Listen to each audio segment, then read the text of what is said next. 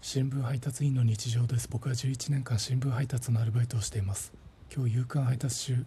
小学生の通学路で登下校を誘導する緑のおばあさんを目撃しました。緑のおばあさんは歩いている小学校低学年ぐらいの男の子に「おかえり今日早かったね」と声をかけました。男の子は聞こえなかったのか無視しました。それを見て僕には届いてましたよという意味を込めてマスク内で笑顔を作り